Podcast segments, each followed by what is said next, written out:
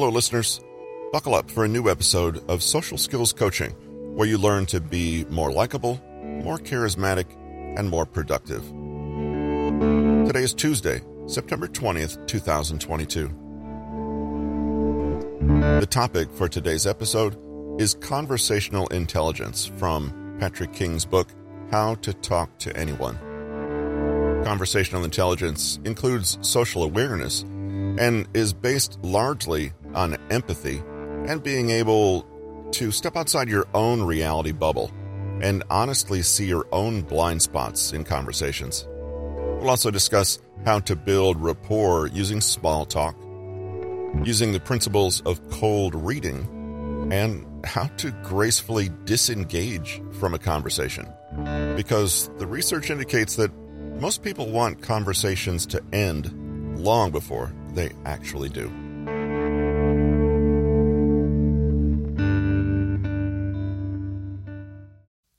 Conversational intelligence is about so much more than being charming. How many times have you been in a conversation you genuinely weren't enjoying, but the other person clearly thought that things were going well? In their minds, they might have believed they were absolutely charming, and yet you thought differently. Well, consider the possibility that you may sometimes be on the other end of this dynamic. Sadly, the very thing that makes us bad at conversations is also the thing that makes us bad at recognizing that we're bad at conversations unaware self centeredness. What is the ratio of telling and asking, of trying to be interesting versus trying to be interested? All the while you were trying to bring people round to your point of view, you may have missed one crucial bit of information. They weren't enjoying it. In other words, you have a conversational blind spot. You're talking to a person, mistakenly thinking you're talking with them. It's a blind spot because they see it and you don't. It can take enormous amounts of self awareness, discipline, and practice to stop acting as though a conversation is the same as delivering a monologue in another person's company. So often, people talk past each other, completely unaware of the fact that the conversation has actually failed. You may be charming, but you might not be coming across that way. This is easy to explain. Expressing yourself, expounding on your much loved opinions, and hearing your own voice actually encourages the release of the reward neurotransmitter dopamine. You start to think that this buzz of self expression is also experienced by the other person, proving that you're connecting well. While our brain is rewarding us with dopamine, the same thing's not happening for the other person and we may not notice that they're actually feeling bored, invisible, cut off, or irrelevant. In fact, the neurochemicals whizzing around in their brain are more akin to those released during rejection and physical pain. Your listener might go into a subtle fight or flight mode, and their bodies may start to produce cortisol, shutting down their executive function, the prefrontal cortex, and allowing their lower brains to take over, the amygdala they're no longer paying attention. They're no longer engaged. From your point of view, you may have no clue that any of this is happening unless you have empathy. Empathy allows us to peek out of our blind spots and check in on others when we're most likely to forget them and become overly engaged with ourselves. And this is why you need to have conversational intelligence. It takes practice, but here are some useful tips to try in your next conversation. They all require a suspension of assumptions. First, don't assume you have no conversational blind spots. If you think this, consider it proof that you do. Another thing is not to assume that others think, feel, or believe as you do. Don't make guesses about anything. The whole point of conversation is to encounter another person who is not you. So don't assume you already know who they are and what they think. This is why it's so important to ask more questions and make fewer statements. Don't assume that the other person sees the conversation the same way as you do. We all have different goals and needs in speaking to others. We want different things and judge success differently. You may see an interaction as an opportunity to share some interesting things you know, but how does the other person see the conversation? How do they see you and all the facts you're spouting? This is the beginning of empathy. One big assumption is that the meaning of what we say is somehow only up to us to decide. In reality, our words only take on meaning when they're grasped by the listener, who may interpret what we say in a completely unexpected or unintended way. In conversation, we're not broadcasting, we are co creating.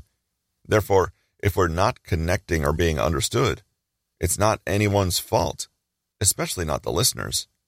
Rather, we need to adjust. We've already looked at several practical ways to develop conversational empathy. For example, by being conscious of how much airtime we take and where our focus falls in the conversation, i.e., on us or others. To stay in the open minded discovery frame of mind, it's easy enough to simply force yourself to replace a statement with a question. Anytime you feel yourself getting on a soapbox, consciously abandon that ego urge and and become curious about what you don't yet know, which is the inner world of the person in front of you. Remind yourself to listen with the intention to connect and not to respond. See the interaction as a moment of play, connection, and enjoyment rather than battling, competing, or convincing. Try the double click technique. You know how web pages contain hyperlinks that you can click on so they open a new page with more info? People are a little like this. Imagine that almost every sentence they say is blue and underlined, completely unexplored. Double click on it to ask them to expand, to tell you more, to go deeper. Conversational narcissists will instead see these links as invitations to speak about themselves. Instead, be willing to believe that the person in front of you can share something valuable and new with you. After all, don't you feel that you have a wealth of amazing things to share with people if they'd only ask? Give that gift to someone else.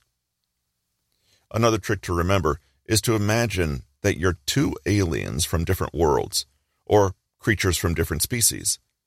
Even though we all share in our culture's conversational rituals and conventions, the truth is we all inhabit completely different universes internally. Make one assumption only that the person in front of you lives in a world very different from your own. From that starting point, you assume nothing more. You simply invite them to share that world with you, and you receive what you're told with grateful, non judgmental curiosity. Developing conversational intelligence and empathy takes time and consistent practice, but ask yourself the following questions to see if there are some areas you can start focusing on today or in your very next social encounter. Do you see conversations as debates? And are you often attached to your own opinion so much that you can't entertain someone else's perspective? Note, not agree with it, just acknowledge it. Do you often lose your head in conversations because you feel threatened, confused, or angry? Do you find yourself going into defensive or protective mode? Think about how this might affect your ability to empathize. Do you listen carefully to what people say, only so that you can decide what you think of it? In other words, do you see conversations as a judgment game either enjoying picking apart other people's statements or defending against yours being picked apart? Do you make assumptions about what other people think, feel, and mean that turn out to be incorrect later? Are there some assumptions that you hold right now that are incorrect, but you just haven't realized it yet? Truthfully, we all have conversational blind spots. It's human. But if we can look honestly at them, we give ourselves the chance to remember what conversation is actually about, not delving ever deeper into our own perspective, but reaching out in respectful curiosity to see the world through another person's eyes. Human beings evolved language for this very purpose to reach out of the confines of their own perception and into the worlds of those around them. If that wasn't our goal, we might as well just stare into a mirror, right? Go deep, often and early. Sometimes speaking with close friends and family can be surprisingly shallow and uninspired. On the other hand, sometimes you can find the deepest and most interesting conversation with people you've just met. A 2022 paper published in the Journal of Personality and Social Psychology by Kardas and Epley concluded that not only do we find deep and meaningful conversations with strangers quite valuable, but that we tend to enjoy them far more than we predict we will. The study found that people tend to assume that these kinds of chats with strangers will be awkward, uncomfortable, or unwelcome, but the opposite may be true. The researchers paired people randomly and gave them topics to discuss. Deep topics like their fears and dreams. Before they spoke, they asked the people to predict how the conversations would go, and most estimated that it would be awkward to talk about such topics, and that it would be hard to be interested or have others interested in them. But then, after the conversation, they revisited these predictions and discovered that they actually did enjoy the conversations. To dig deeper into this question, another separate study was done where the discussion topics were the typical small talk, TV, the weather, and compared to a group who discussed the deep and meaningful stuff. When the groups were compared, the researchers found that both groups overestimated how awkward the conversation would be and underestimated how connected they'd feel. The deep conversation group overestimated the awkwardness more than the shallow conversation group, and yet they ultimately felt more connected after the conversations than did the shallow group. So, what are we to make of these research findings? First of all, it may be worth remembering that we tend to exaggerate how awkward things will be when chatting to others. Many people assume that they're bad at meeting strangers, but this may just be a fiction we tell ourselves. Another surprising conclusion is that the conventional wisdom around small talk may not be what we thought it was. It may be that going deep with people we don't know that well is not only easier than we think it is, but also more rewarding. If just the thought terrifies you, then relax. You don't need to go baring your soul or break any major social conventions. But if you've always hated talking about shallow, inconsequential topics, give yourself permission to talk about what matters to you. If you can, you may come across to others as more authentic, more human, more vulnerable, which means more trustworthy and likable, more relatable, and more confident, since you don't feel the need to mask who you are or pretend. Big talk doesn't mean being a massive downer or dominating the conversation with the list of your psychological problems, personal political beliefs, and family dramas. It just means that you're real. A few easy examples. If the situation feels right and someone asks, Hey, how are you? See what happens when you answer genuinely. Perhaps you say, I don't know, man. Today just feels like one of those days where I'm going a thousand miles an hour and yet not getting anywhere, you know? Maybe you're at the hairdresser's and you tell your stylist, To be honest, I've always battled low self esteem. I wasn't sure about coming out today for a cut, but you've blown me away. Genuinely, you're a miracle worker. Thank you. Maybe you're at a bus stop with a group of people when a mother and two rambunctious toddlers walk by. You say to the person next to you, Aren't kids just so amazing? It's hard to imagine any of us were once that innocent, huh? A brief moment of sincerity can be like fairy dust in the most ordinary of situations. It might not feel like a natural thing to do at first. Remember, we all tend to overestimate how risky or awkward it is, but you may be surprised by just how receptive people are to you when you confidently and calmly open up. The Kardas and Epley study found that people tend to assume that others care less about them than they ultimately do. The biggest barrier to genuine connection may be your own assumption that people don't care about what you genuinely think or feel. That said, here are some things to avoid as you try to tackle the meatier stuff with people you don't know too well. Avoid complaining. Authenticity is often about doing away with the artificial gloss of mindless small talk. And being honest is often about the less than glamorous sides of life. At the same time, don't whine or dwell on the negative. So say, I've battled with low self esteem instead of, oh God, I'm such a loser. Don't automatically assume that others want to be shallow with you. You can't mind read and take as a foregone conclusion that people are not interested. Go out on a limb and be deep with people in small ways at first, then see how they respond so you can calibrate. If you start small, you can always pull right back if it doesn't work out. Don't make demands of people. It's fine to share, but try not to present your vulnerability and openness as something that others feel pressured to respond to in certain ways. Nobody likes, for example, the person that blurts out a deep secret and then demands you do the same. If people feel that you're only sharing something personal to intrude or put people in situations they never agreed to, it's likely to come across as manipulative and overly familiar. Just say something honest and genuine and let it be. Don't convey that you need anyone to respond in a particular way, or you'll just bring awkwardness to the encounter. Finally, don't overdo it. A little goes a long way, and it's a good idea to mix things up.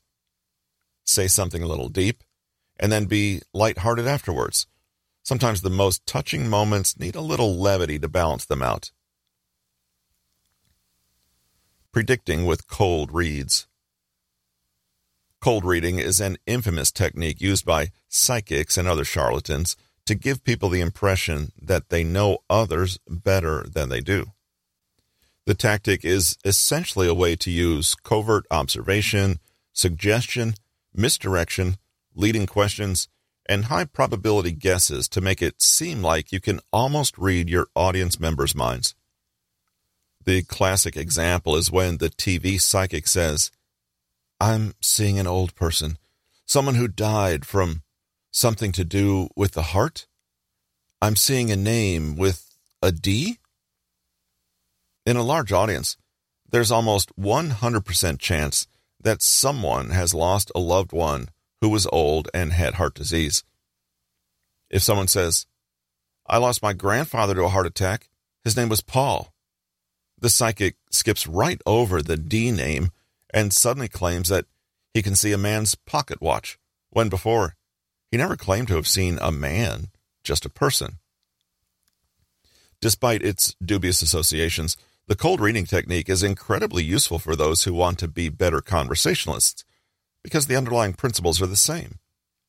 When you cold read, you practice a few tricks that will turbocharge feelings of connection and make the other person feel that you are genuinely seeing them.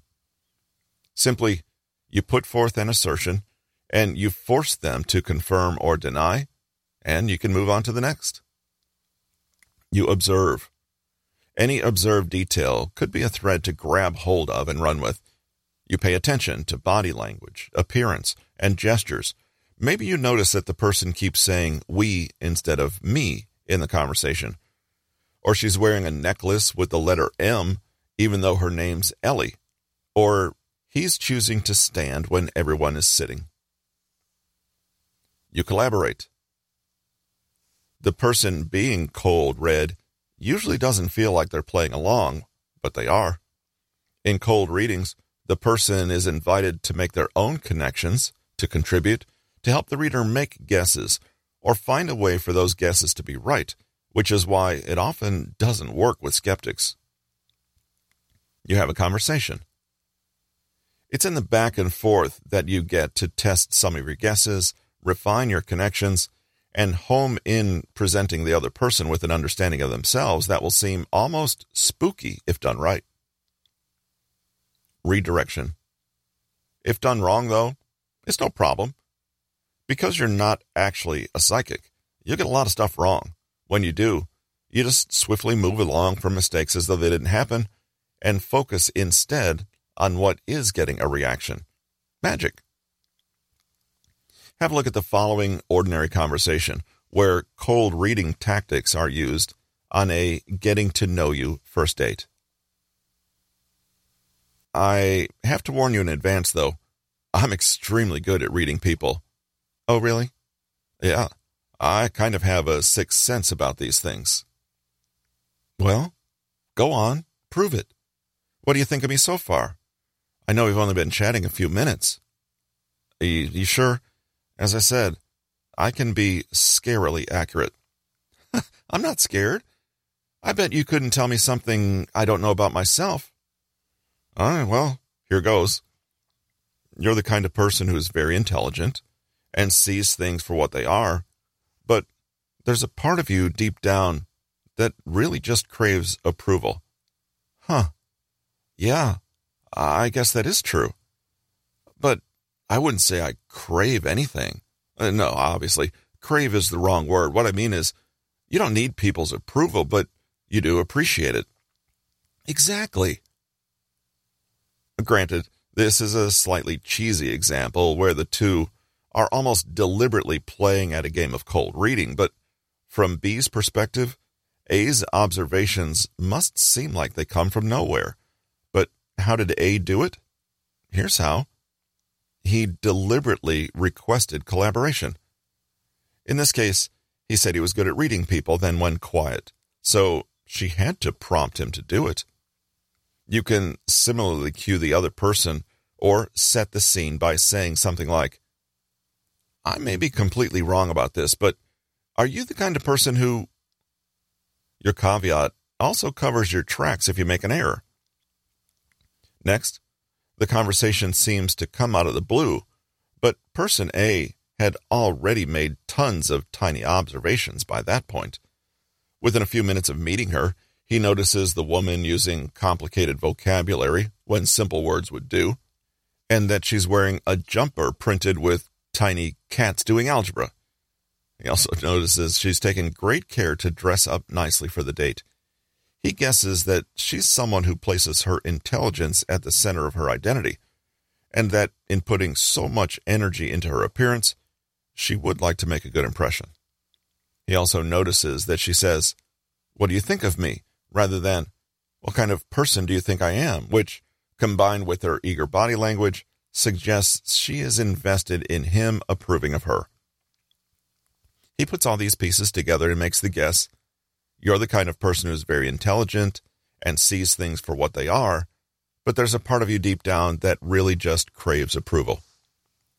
He throws in sees things for what they are because she just said, I bet you couldn't tell me something I don't know about myself. What this implies is that she believes she has high self awareness, but her playfully saying, I'm not scared, and putting in a mild challenge of, I bet you, she is, in effect, laying down a playful challenge. She wants him to guess right. The thing about his guess is also that even if he's wrong, he won't be wrong. Why?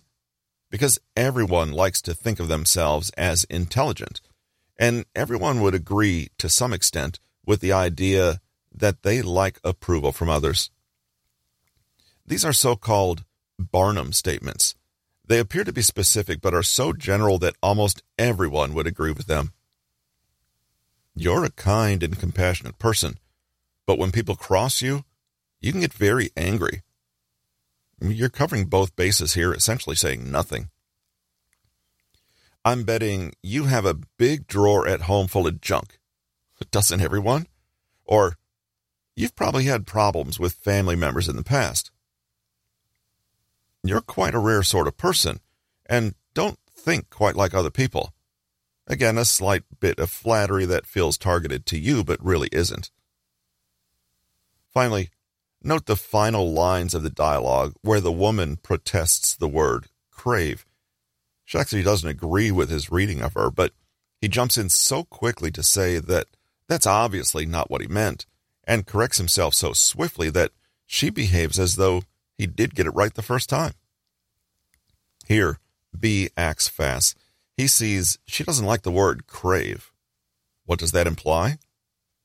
She doesn't want to appear needy and doesn't like this picture of someone who's desperate for validation. So he immediately feeds that back to her. I know, obviously, crave is the wrong word. What I mean is, you don't need people's approval, but you do appreciate it.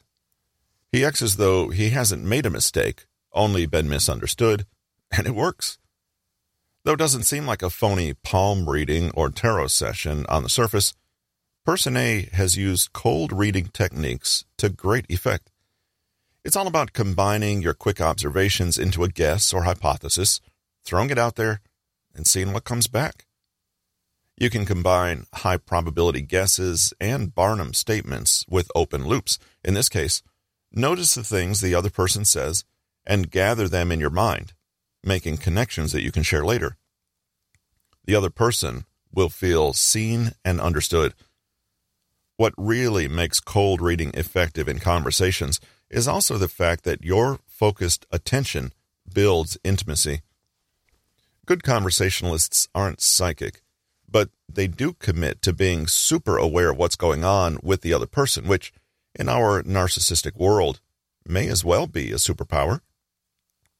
Remember that intimacy and connection is the goal. Keep things warm and playful, and the other person will play their part and help you get to know them better. Even if you're not especially accurate, you will succeed if you can entertain the other person, put them at ease, and show them how interesting you find them. Nothing that a person says or does, or doesn't say or do, is inconsequential. It all means something. Simply pay attention. The Great Escape. Timing is everything, and sometimes the best thing you can do for a great conversation is know when to end it. Have you ever been stuck in a conversation with someone you were desperate to get out of? Maybe you've wondered if they wanted out of the conversation too. In a 2021 article published in the journal Psychological and Cognitive Sciences, Adam Mastroianni and colleagues were interested in answering the question what if we're all trapped in conversations because we mistakenly think the other person wants to continue? They analyzed 932 conversations and asked the participants to talk as long as they wanted, up to 45 minutes. Then later, they were asked to say when they had wanted to bring the conversation to an end and guess when their conversation partner had wanted it to end. The results?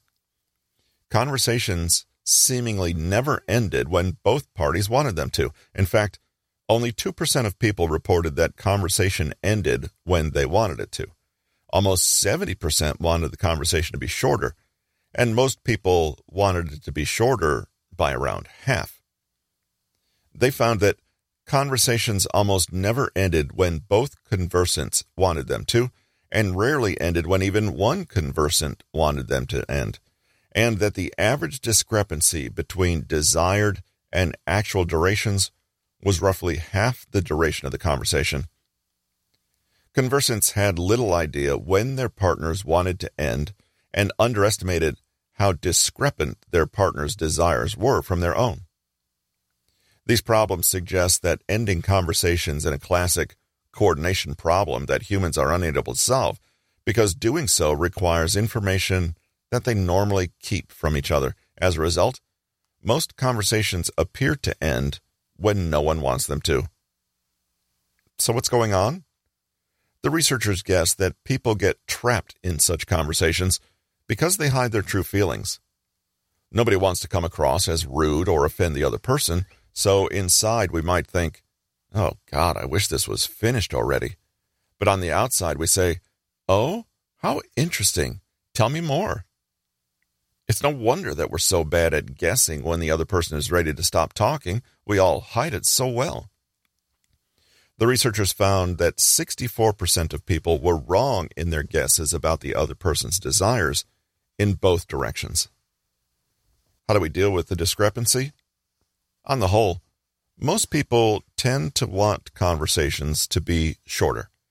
Even when they're enjoying the conversation, take it as a given that you don't really know how the other person is feeling because they're likely not sending signals either way. Play it safe and end the conversation when you're feeling like it's time rather than carrying on when you're actually ready to stop. Assume that ending it prematurely is better than letting things go on too long. After all, ending on a high note can close off a conversation in a neat, positive way, so that you both feel eager to talk again the next time you meet. Leave a few things unsaid, create a little mystery, and who knows, you might be letting someone off the hook.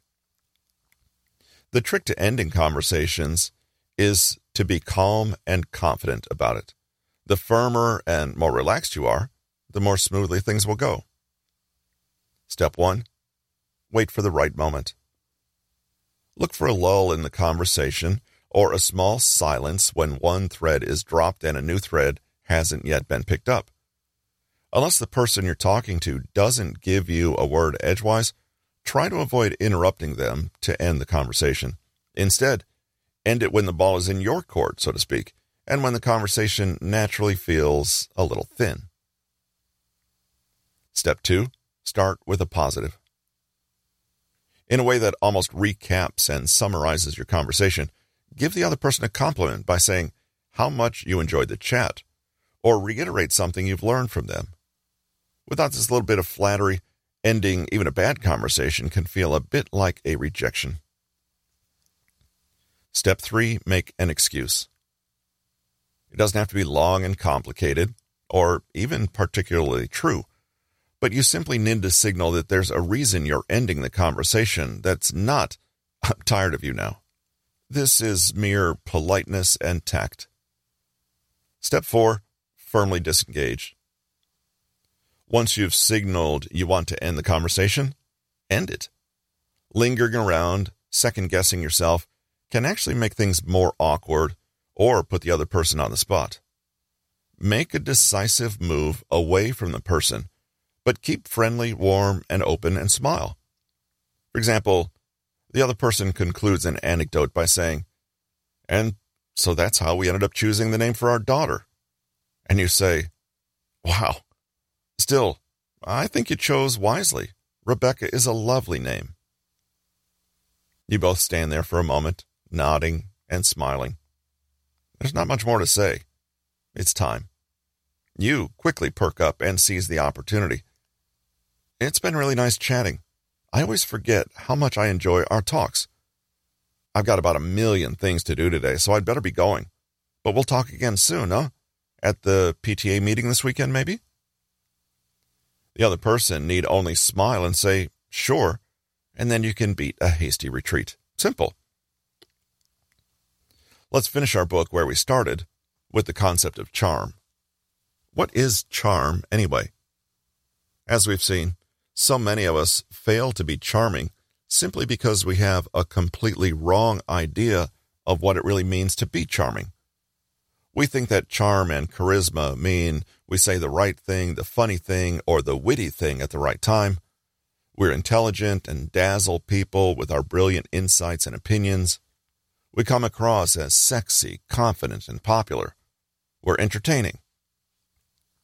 What any conversational genius will tell you flies in the face of this picture. They'll say that what makes a person charming is their ability to listen, to be present, to be playful, curious, warm, and open. That's it.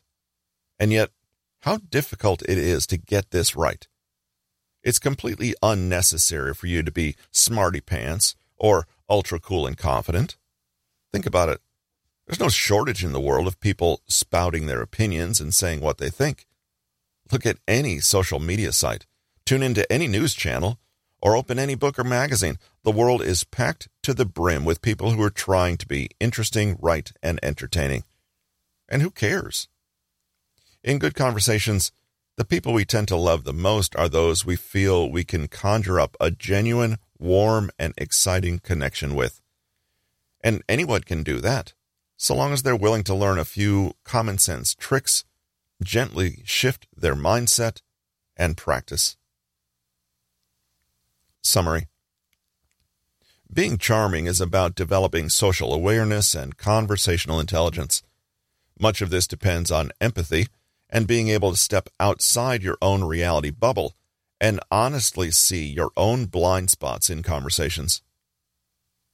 Try not to ever assume that other people think, feel, or believe as you do, or that their conversation experience is the same as yours. Double click on what they share with you and be genuinely curious and open minded rather than making assumptions and guesses. Contrary to the conventional advice about small talk, you can build rapport with relative strangers by consciously choosing to go deep with them. And such conversations can be less awkward than you imagine. Just don't complain or pressure people to respond in a particular way. Show people that you're paying attention and understand them by using the principles of cold reading.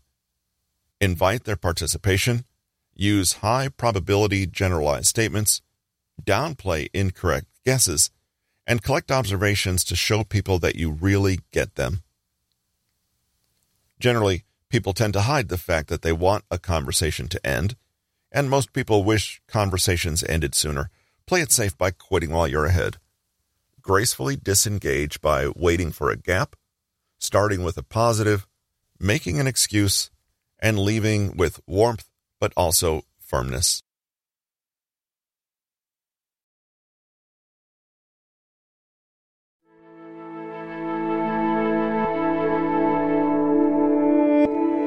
Thanks for listening to Social Skills Coaching. If you like what you just heard, we hope you'll pass along our web address, newtonmg.com, to your friends and colleagues, as well as that of the authors, bit.ly slash Patrick King Consulting. This has been a Newton Media Group production. Please join us next Tuesday for the next episode of Social Skills Coaching.